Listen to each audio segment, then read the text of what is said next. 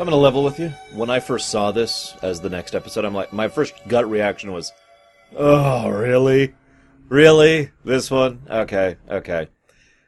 Then I started watching it.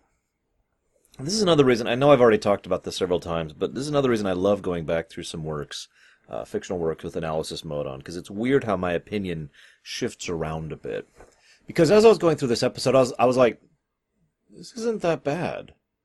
Like this is kind of interesting. I'm with this. I'm with this. Okay, I'm with this. I'm oh oh oh God, that's so terrible. And so certain parts of this episode were actually worse than I thought before, and then the rest of it was better than I thought before. But in order to talk about this episode, I have to talk about Herb Wright, Gene Roddenberry, and the Ferengi. Now, Roddenberry, of course, came up with the core impetus for the Ferengi and had ideas. Now, I do want to mention something because there is only a single source alleging these facts. So, usually, especially when it comes to early TNG, if I see only one person saying something, I tend to treat that with a little bit of a grain of salt. It's more when I see multiple people giving the same story that I'm like, okay, I'm a little more inclined to believe it. And this will be relevant in a second. So, the idea that he apparently, Herb, uh, apparently went with went to Roddenberry and was like, "All right," and Roddenberry's like, "Yes, yes, they're they're very well endowed." No, seriously, they got huge schlongs. I, I need all the actors to have cod pieces to demonstrate this. And then, reportedly, he spent 20 minutes or so talking about the different sexual positions that the Ferengi could take before he's like, dude, this is a family show in the evenings on, on uh, broadcast television. We, we can't do this.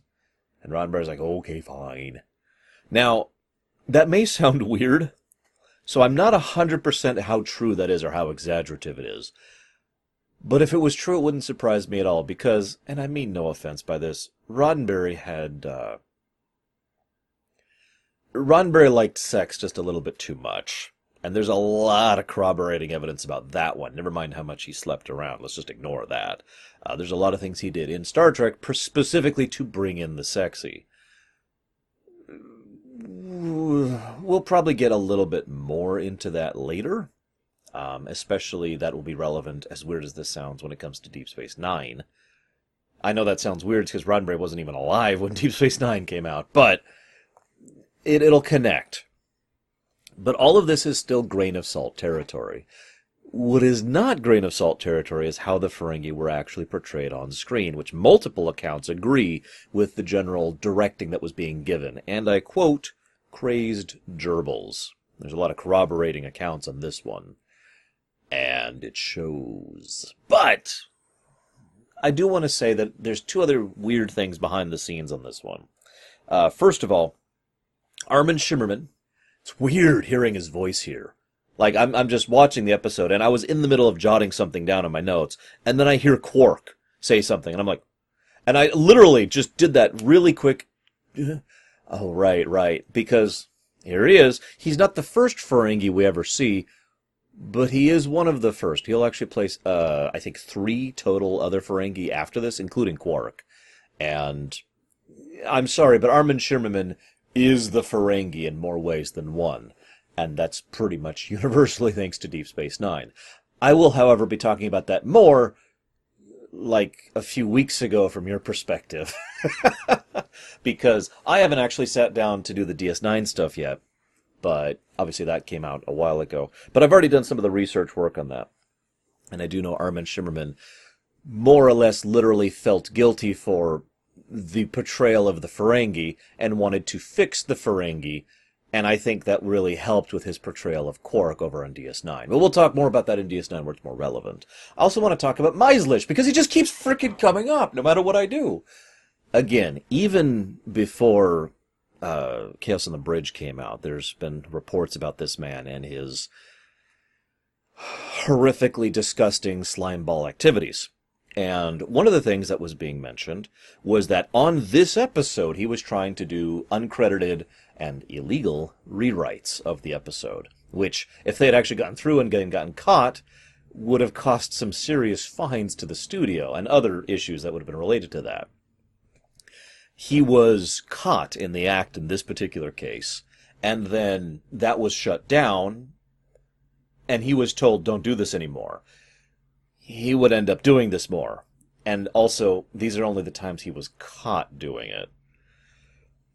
But I'm getting a little bit off track. Let's talk about the frickin' Ferengi. Now, as I pointed out, they were actually mentioned in Encounter at Farpoint uh, three times, I think it was. And this is something that was planned from the get go, from the inception of TNG. They sat down thinking, you know, we're friends. We're friends with the Klingons. The Romulans we're not really doing anything with yet. From what from what I can understand, they had no plans for the Romulans in the TNG era. So Klingons are our friends. I mean, we got a Klingon on the bridge and everything. Romulans are over there. We need a new bad guy race. We need villains that we can use as the great foils to the Federation. And these will be the great enemies of the Federation to crush and kill. And it's the Ferengi. Um, it's the Ferengi. It's so difficult. And I can't be the only person. It's so difficult to go back to this episode, to the beginning of the Ferengi, and try to divorce myself from the next 10 years or however long it was. Uh, I guess it'd be closer to like 16. No, that's too, that's too much. Whatever. The next several years of Ferengi. You know, I have to just completely, yeah, okay, pull myself out of all that knowledge of the future, pull myself out of all of that information, and just try to look at the Ferengi as they were initially presented. It's still not a good picture, but I'll talk more about that later. But what I find amusing about this is this is the kind of thing that should have been obvious it wasn't going to work from the word go. Forgive me, but what they wanted was a new villain race, and the original intent behind the Klingons and the Romulans to an extent was a Cold War allegory. Okay. So, Roddenberry and, by all accounts, Herb Wright, who apparently actually had a lot to do with the creation of the Ferengi, far more so than most people uh, have have alleged, although some people disagree with that. So whatever. But either way, both men were involved. Um, they sit down and like, why don't we make a villain about the greatest evil of the latest '80s, Leonard Maizlish? Now I'm I sound like I'm kidding, but uh, they wanted to go after corporate greed.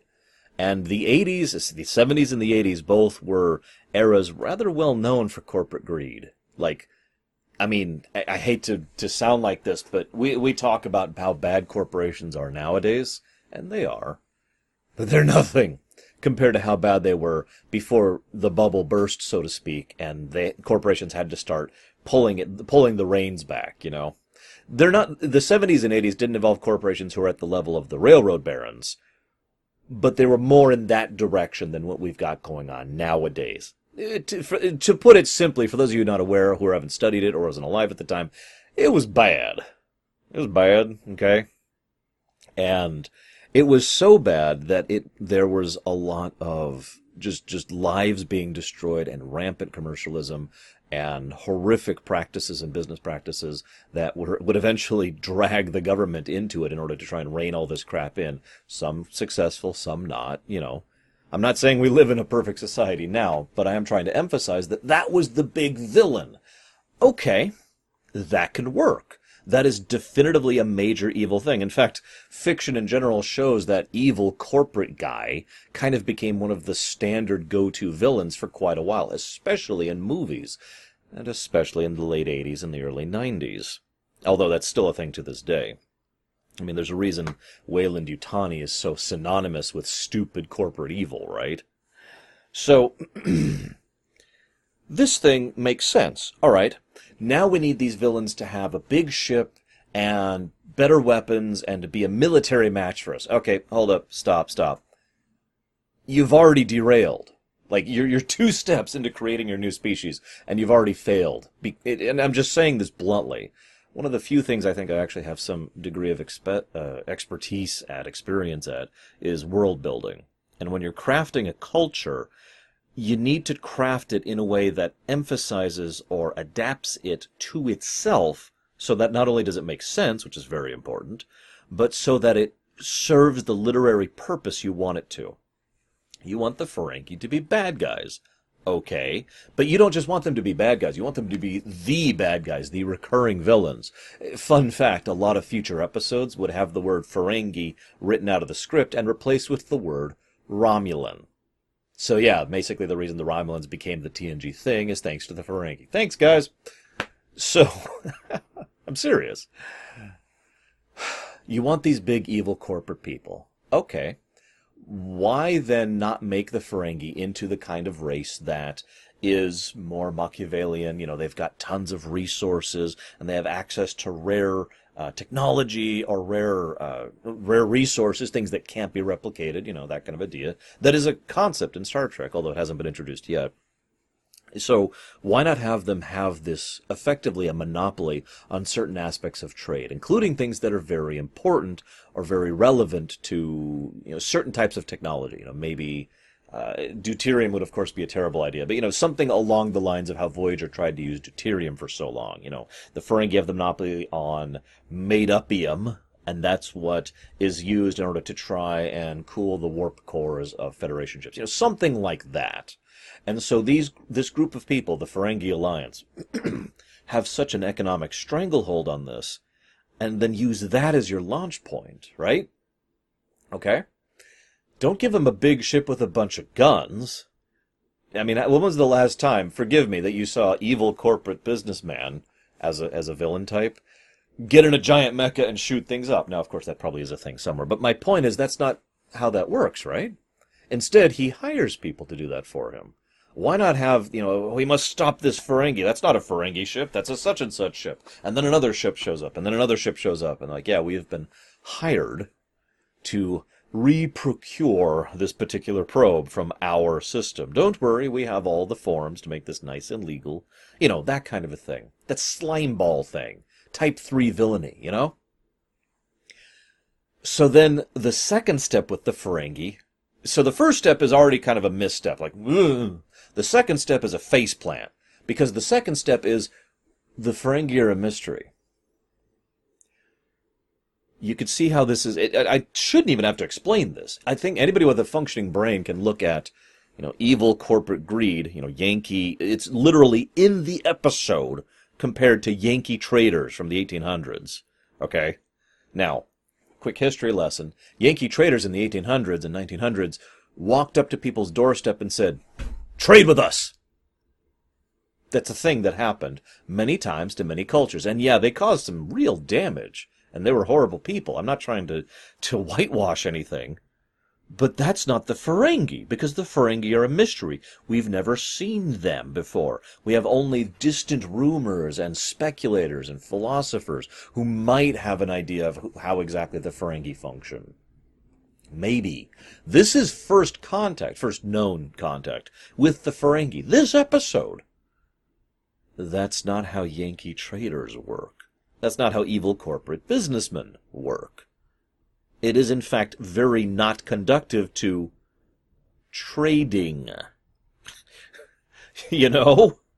Now, they could have possibly salvaged that idea by saying they constantly work through proxy agents. And thus, we meet this race in this episode, and it's like, oh my god, it's you, we finally met the Ferengi. No, we're not Ferengi. Huh? Yeah, we were just hired by the Ferengi. And thus, you could actually have that kind of mystery element and have them constantly work through proxies, although you'd have to explain why they work through proxies, and that would take some behind the scenes world building, and still kind of goes against the core element, the core principle of what these guys are supposed to be. Nevertheless, that could have worked, but they didn't do that either. These are the Ferengi, they're just whatever. I hate to talk about non-canon stuff, although I have a feeling Star Trek Online will come into these discussions bit by bit as we go through. But there's a, I think it's a book actually. God, I don't even remember anymore, uh, where they talk about a possible explanation for the complete discontinuity of what's going on with the Ferengi. Because remember, we see we have this episode and then we have the battle. I believe is the next one, and then from everything there out, the Ferengi are the Ferengi. Everyone threw their hands up and repurposed them into the joke race. And then DS9 tried to turn them into something a little more real, because that's kind of what DS9 did. A very world building show. So, that means, from an in lore perspective, from an in character perspective, the Ferengi have always been the Ferengi. And they, they're so well entrenched in so many places that they've been doing this for a while before Last Outpost, chronologically speaking.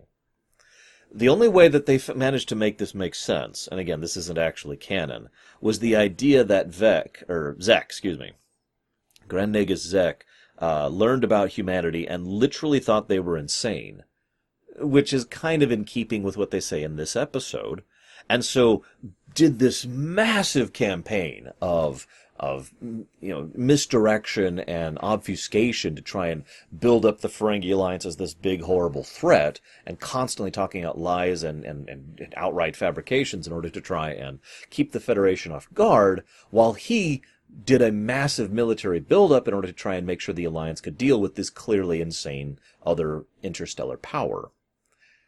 Then when they actually met each other and started interacting for a while, I was like, oh, okay. And that it was all just kind of dropped at the wayside and that was one of the other chips that led to Grand Nagus Zek kind of slowly sliding down the, the power t- totem.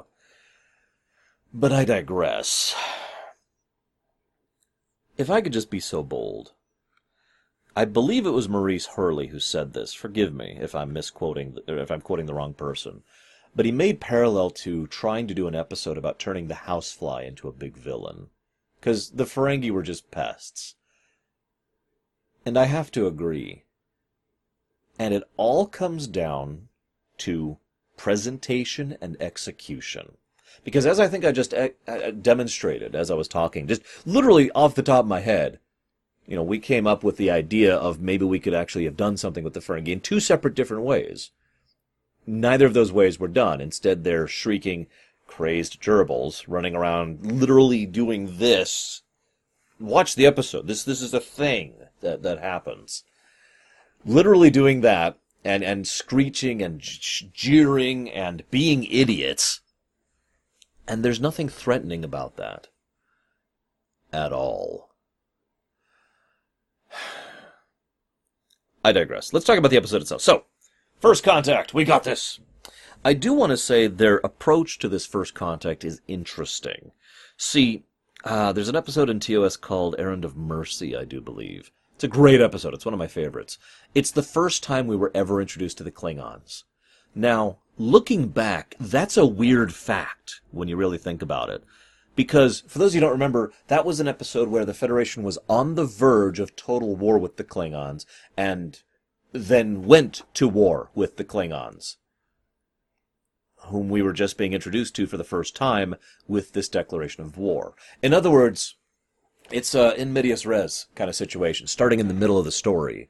The, they imply through conversation and and through some exposition what that the Federation has not had contact with the Klingons for some time, and that there's already been proxy battles and there's already been you know in, increasing difficulties and and escalation of conflict until it reaches the point when the episode starts where war is actually declared.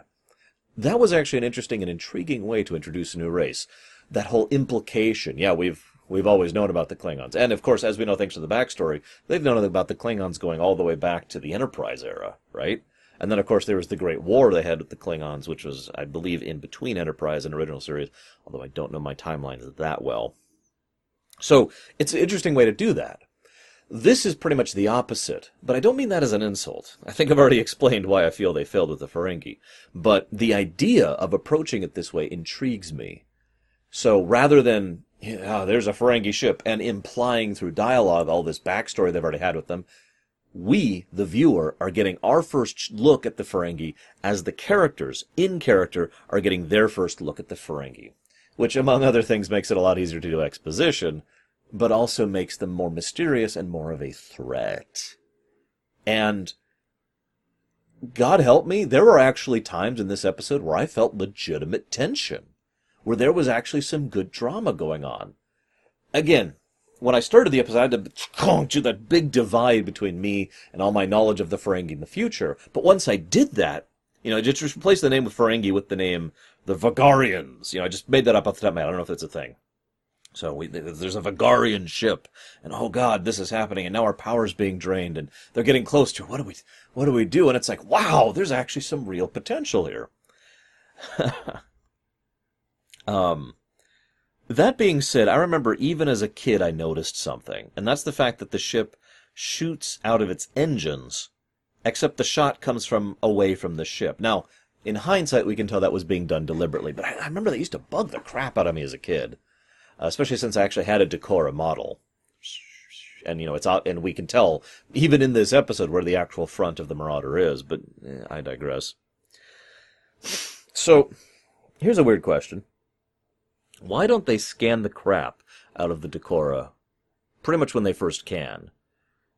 Oh, don't give me that they can't scan them from range thing. While they're chasing them at warp, their scanners still work quite well.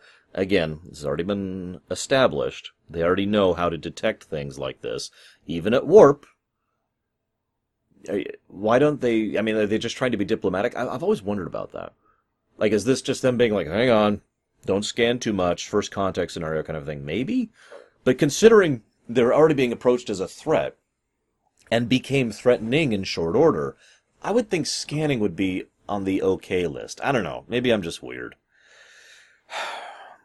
So I wrote down a timestamp here. uh, the Ferengi work as villains right up until 6 minutes and 54 seconds into the episode. And that's the moment where Data starts describing them, saying that they are Yankee traders. And again, flat out uses that statement that immediately sucks a lot of the potential threat from them out of the atmosphere for me. And I'm like, uh, okay. the illusion was nice for a bit, but now it's kind of shattered. But I do want to mention this now that I, I, kind of let myself forget about the Yankee Traders line, and there's a few lines and a few scenes that kind of work to help reestablish them as a threat, up to and including when we finally uh, have the first view screen encounter. Truthfully stated, being 100% fair, or at least as fair as I'm capable of being, I would say the Ferengi were actually decently effective right up until they go down to the planet. And that's the moment where it kind of went, oh, jeez. So Picard, Picard snaps at Data, which is just a little bit weird and kind of out of character. And there's a lot of weird directing going on in this episode, by the way a lot of very strange shots. Uh, one that comes to mind immediately is actually later on in the episode, where you see Riker standing proud and tall, and you see like the heads of the Ferengi just coming into frame right in front of him, and it's a very strange choice. Uh, from a director's perspective, it just weird th- shots all over the place. Again, if I was lore running it, you know, I can show you what I'm talking about. But just trust me, or watch the episode. As ever, I encourage people to watch the episodes with me and just be like, "What?" So Geordi goes to engineering hang on, hang on, hang on. So Encounter at Farpoint, Geordi was in the con, and in the Naked Now, Geordi was at the con, and in uh, Code of Honor, Geordi was at the con. So we've pretty well established he's the pilot, right? Why is Geordi being the one is the one that's being sent to engineering? Now I have actually done some digging onto this, and sadly, I couldn't find any concrete information on why this shift happened. Obviously, we know that Geordi will eventually become chief engineer. I have a suspicion that this, and I think there's another episode uh, before we hit season two, where Geordi does some good work from an engineering perspective. You know, be, d- does a good job as a tech guy, and the and the creators said okay, and kind of ran with that. But it is really strange here in context where they send the pilot down to the engineering room and the and the pilot starts not only talking through the engineering things as if he's chief engineer, but successfully manages to to you know come across the solution as if he's chief engineer, and then gives orders to people who, if I'm not mistaken, are higher rank than him, who are actually engineers. It's just weird the way that kind of lines up that way. It's it's like someone was like came back from the future and was like, you get you gotta you gotta change LeVar's role. You gotta change him. Was like, why? Why? Was like, you don't understand. He needs to be the chief engineer. He's an awesome chief engineer, and he needs to be the chief engineer. Make it happen. And then, oh god, I'm going back to the future. And then you know we, we we get this just thrown into the episode out of nowhere. It's just strange the way they do it. Also, I, have always found it weird that the ship can eat, can successfully communicate with the Ferengi ship when their own internal communicators aren't working, and as we see later, the personal communicators for the away team aren't working either. Yet for some reason, you can go ahead and I don't know. So then at about 17 minutes in, Picard gives this long sort of meandering, vaguely worded surrender to the Ferengi. So the Ferengi take that as interpretation that they are to surrender. Okay. That's kind of dumb, but I'm willing to forgive it because they do some really good material with it. My favorite scenes in the whole episode are when Picard and Daimon, uh, I forget his name, the actual first Ferengi we ever see on camera, uh, start talking on the bridge of the Enterprise. You know, I, we demand visual communication as is in, concordant with our rules and blah blah blah. And, and he even does thing where he cuts the, the audio, says okay blah blah blah blah blah, and then brings the audio back in in mid sentence. He picks up on stuff very quickly, and he comes up with a strategy almost immediately. And it's actually quite brilliant the whole way the whole thing works. And I'm like, oh yes, this is great. Maybe it's just because the rest of the episode isn't exactly fantastic, but this scene really shined for me. And it was a great uh, scene for Stewart to show off his chops as the tactician that Patrick, uh, excuse me, that, that Jean-Luc Picard would actually be known to be. So, uh,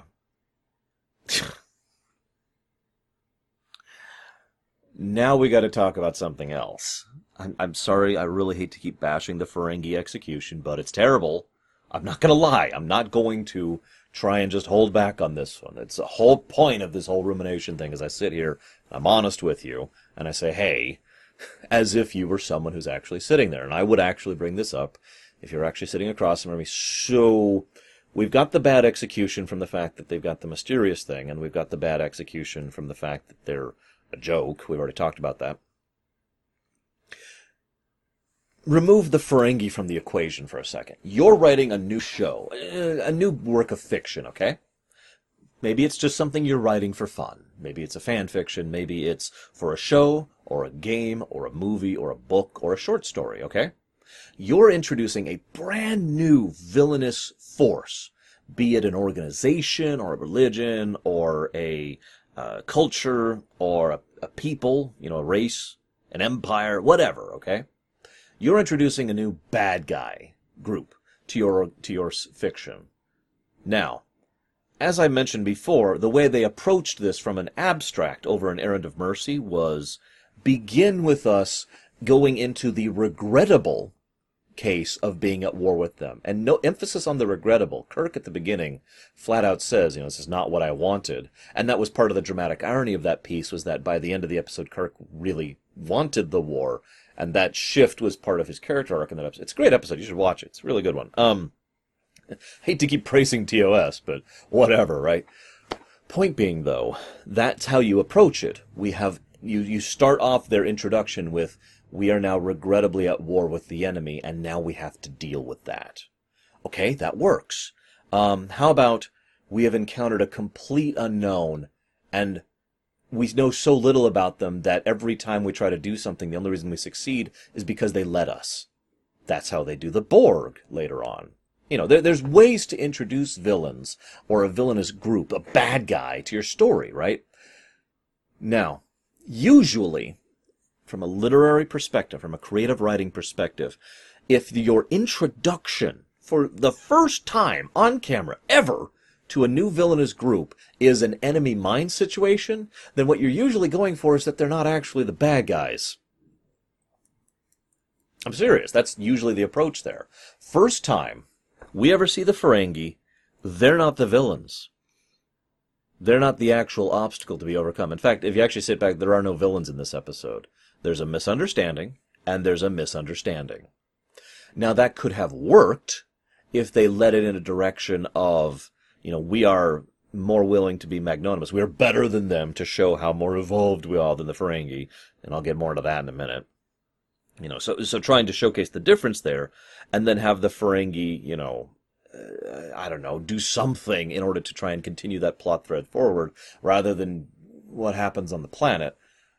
But again, from a literary perspective, usually when you're doing something like this, it's to establish that they're not actually the villains. Now, in a bit of dramatic irony, looking back now, uh, God, like 20, actually, I think we're going close to 30 years now ago. 30 years ago, when they first, you know, with the last 30 years that have happened, we can look at this and say, well, that makes perfect sense, because the Ferengi aren't the bad guys. But they didn't intend that at the time, and we know that with pretty definitive certainty. Like we've got many, many, many corroborating uh, elements. All, a whole slew of people all agree the Ferengi were supposed to be the bad guys. I, if anybody, and, and I, I, maybe I'm just my my brain is just stuck in neutrals. I'm trying to understand this, but if anybody has any ideas of why you would introduce an enemy who's supposed to be the enemy, who's supposed to be the bad guys, and introduce them in an Enemy Mine scenario, please, please share your thoughts. I'd love to hear about this. But I've talked about this enough, so let's talk about the, the Chinese finger trap.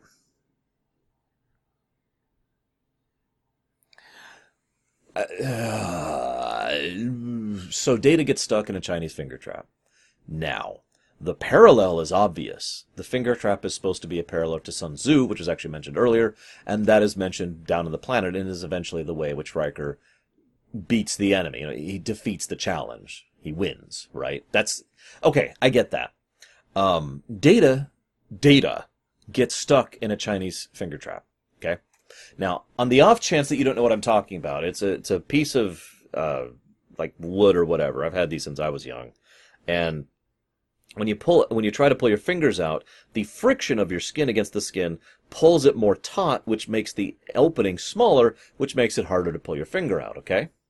Now, as a kid, I could still pull my finger out of that. As a kid. Data is a super strong android. And he's also supposed to be smart. He is the royal smart person of the TNG era.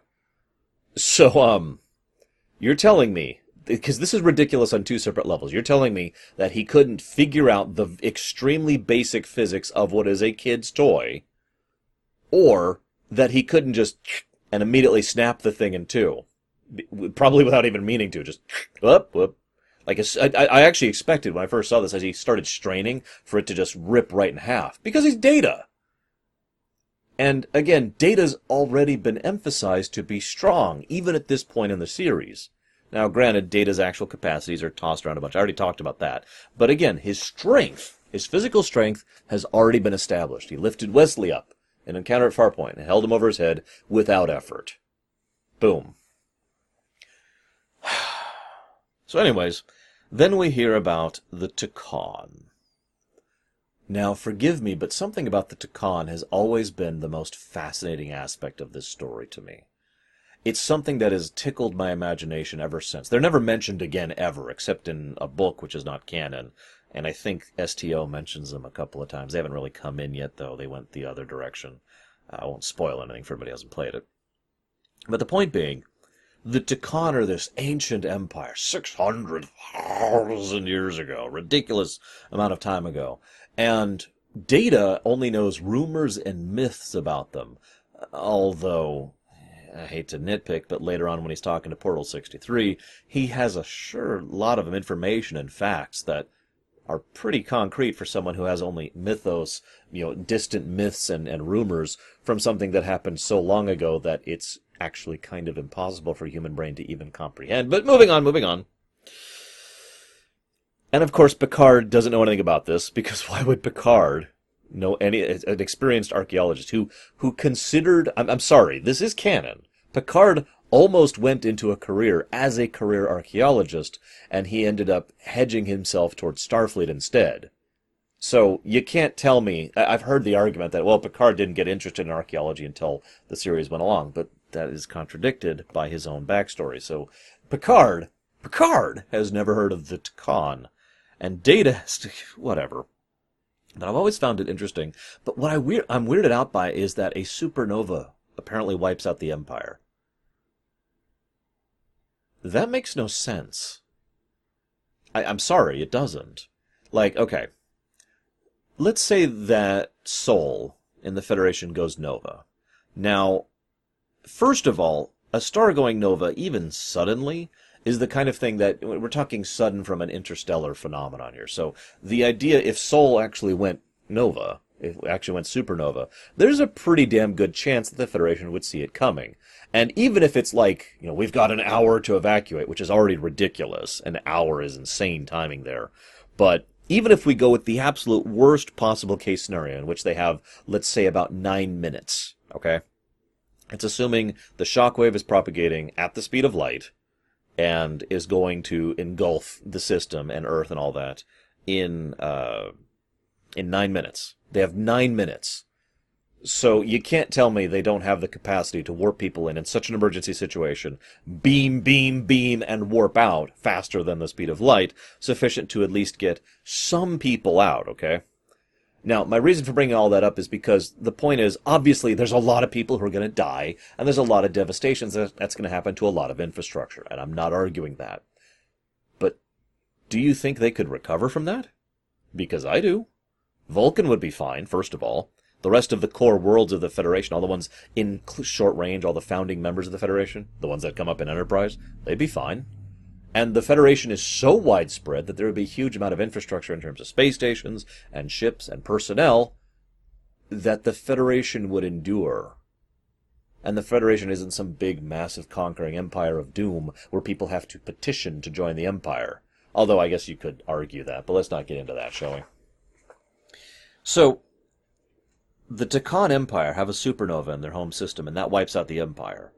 The only possibilities here are that the writers have no idea what a supernova is, which is very possible because that happens again later on. Uh, if I ever do a STO lore, and I'm going to talk about that extensively, or that they had they were these people who were capable of teleporting stars were caught completely off guard by a supernova and had no capacity to recover from it. No additional systems, no other things. They were all solely in their home system, which already is contradicted by what's shown here. And yes, I know this was covered in one of the books. And yes, I, I kind of like that book actually and its presentation of the events, but it still, still, still makes no damn sense to me that a supernova would wipe out an empire. Moving on. So then Troi senses uh, the the Ferengi. Wait, I'm, I'm sorry. What? Hang on.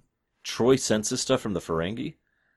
I remind you that this very episode establishes that they have the, the, the mental blocking thing. In fact, it establishes it from Troi early on. I sense nothing at all over there. And it establishes it from Portal 63, who can't scan them. He can't read their thoughts. The, the great and powerful Tkon entity can't either. Consistency, guys. But that whole scene is really bad in general because right before that scene is the second conversation between Picard and Diamond Damon, whatever the crap his name is. And that scene is not good. It's it's like it's like whoever wrote the previous scene, which was brilliant and intelligent and a great piece for for Stewart, suddenly decided to write the exact opposite, or someone else completely different wrote it because all of a sudden Picard screws up multiple times like it's almost classic diplomatic blunder. Constantly escalates the situation, makes everything worse consistently, comes across as an idiot. Oh, and while we're at it, the daimon, daimon? God, I keep doing that wrong. The daemon, the Ferengi guy, also it, it comes across as someone who is not interested in trade, despite freely admitting to himself, in his own words, that that's his primary motivation. Okay. So then they go down to the planet.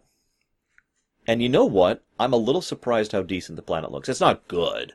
But for season one TNG, for the shoestring budget they were on, they actually did a really good job with that. So kudos. So Geordi upside down, Data up on a crystal, posing for some reason. I've always assumed that what actually happened was that Portal 63 distributed their their beaming down. That would make sense, right? You know, just split these people up, see how they react, that kind of a thing. The explanation given by the episode proper is that, oh, the information wasn't correct thanks to the energy drain, which is already insane and also kind of suicidally dangerous because these people are damned lucky they did not beam into freaking solid rock. Or worse. But anyways, so that happens. And then they have energy whips now, there's no defending the energy whip prop in this episode. It looks terrible. But I actually kind of like the idea of the energy whip. And it's funny because this is the first Ferengi episode ever, and the next time the energy whips will actually have a presence in the show, not counting that action figure thing, is in the very last Ferengi episode ever, in Enterprise, where uh, they actually used the whip against Archer. And it actually legitimately looks intimidating and like a genuinely dangerous weapon. And I kind of liked that idea. It's something that I kind of wish they had done a little bit more with. You know, it's a nice variety to the usual gun or, you know, bat'leth, and that's pretty much what everyone uses as weapons, right? I kind of liked that.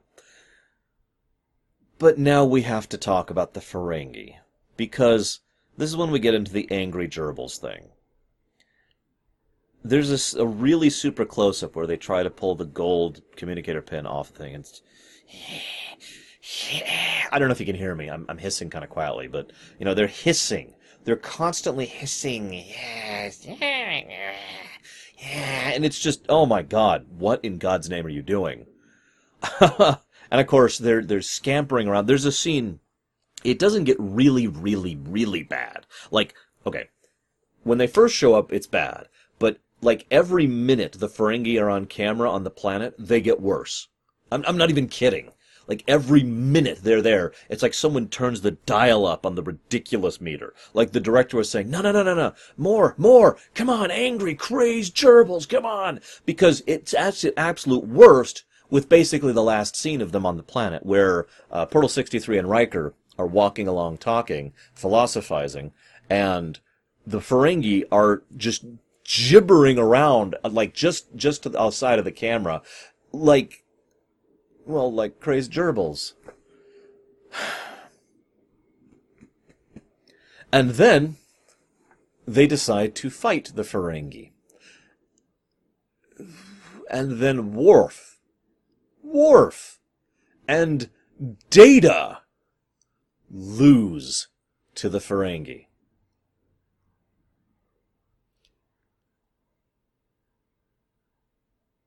No, I, I, I can't come up with anything to say about that. That is so goddamn stupid.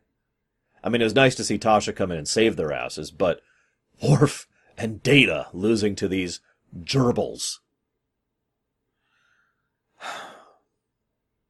Quick aside. Then it cuts up to the Enterprise, and we and it it okay. So th- now this gets even stupider.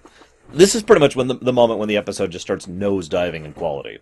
Apparently, they've been down there on that planet for six goddamned hours, okay?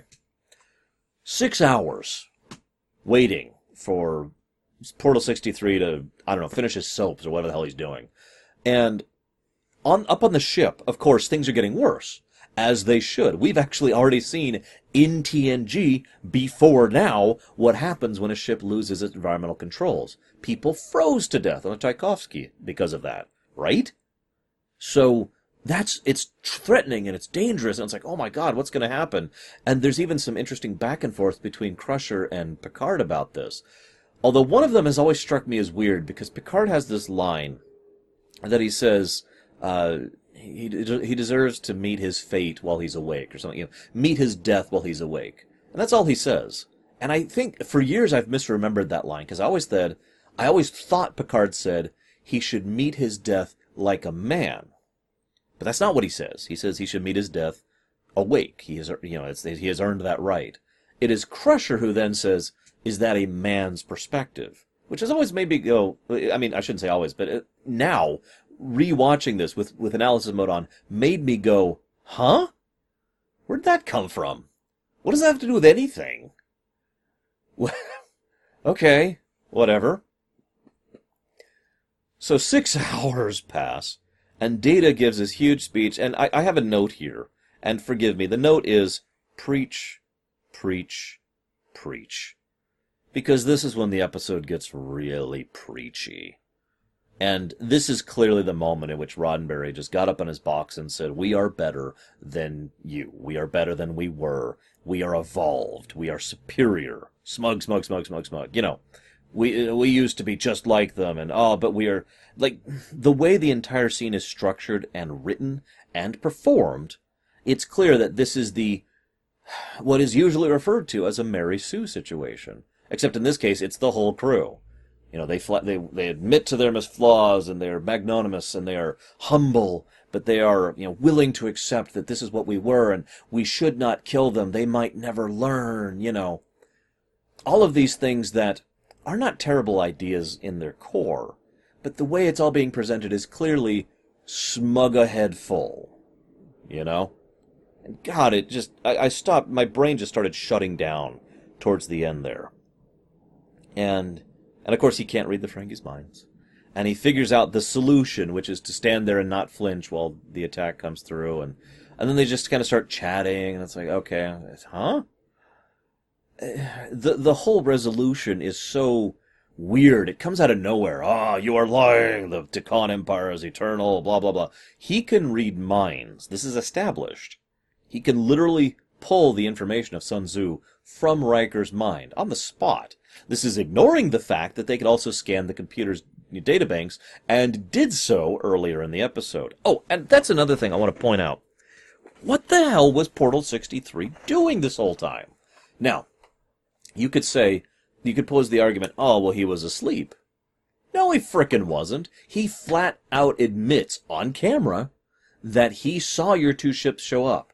And I, you know, I, at first I considered destroying you both as you were thinking about destroying each other. But then you intrigued me. So it's obvious he's been observing this entire time and has been active at least since the ships showed up, right? So what the hell's he been doing? And again, I bring back to that six hours thing. The people on the Enterprise, and I suppose on the D'Kora as well, are on the verge of death. Literally on the verge of death from freezing and suffocating. Oh, but hang on, let's, let's just let's just watch and see what happens for six hours. So, then there's that terrible, terrible scene that I already referenced, where Riker's, you know, talking with Guy and preaching about how awesome he is, and the Ferengi are, it's it's it's visual storytelling, but it gives me a headache. Like I would even call it good visual storytelling, except it gives me a headache because what they're doing is they're showing in addition to telling. Obviously, they're preaching through their dialogue, but they're also literally showcasing the proud, tall Riker next to the people, the literally hunched over Ferengi on the side. And and again, just watch the, again. I wish I could lore on this. Just watch the scene towards the end where he's walking with Portal sixty three. It's one of the last scenes in the episode. It's like the second to last scene in the episode, and he's walking with him, and the Ferengi are just just like it was. It's straight out of Looney Tunes. The way they're just just circling around and stra- scrabbling to keep up and trying to keep footing as they're all right next to him. It is visual storytelling. It's showing the difference between the two races. Although that brings us back to my original point. If that's your big villain, then what the hell? And again, this is not something that was done by accident. This is not, I have a good idea for something. Oh, it doesn't work out. This is something that I have a good idea for something, and here's exactly how I want it to do, and they did it as directed, as intended, and it was just a bad idea. And let's just be blunt, the Ferengi as bad guys, as the big villains, was a bad idea. I think we can all be grateful that they turned them into something worth a damn later on. Quark, DS9, excuse me, excuse me. Nog. And, and, God, there's actually quite a few. You get my point. and then, of course, they have the, the finger traps thing again. Because you have to end on that kind of haha note, right? I'm sorry. This is nowhere near as bad as episode as I remember. Again, there was some genuinely good stuff in the intro, but by the end of the episode, I just felt emotionally drained, you know? it's okay. As I said, we're over the hump, so whatever next, I, I'm making a point not to look up what's next. I don't know the order of the episode, so whatever's next, it will hopefully be, be better than this, and I will be seeing you guys next time.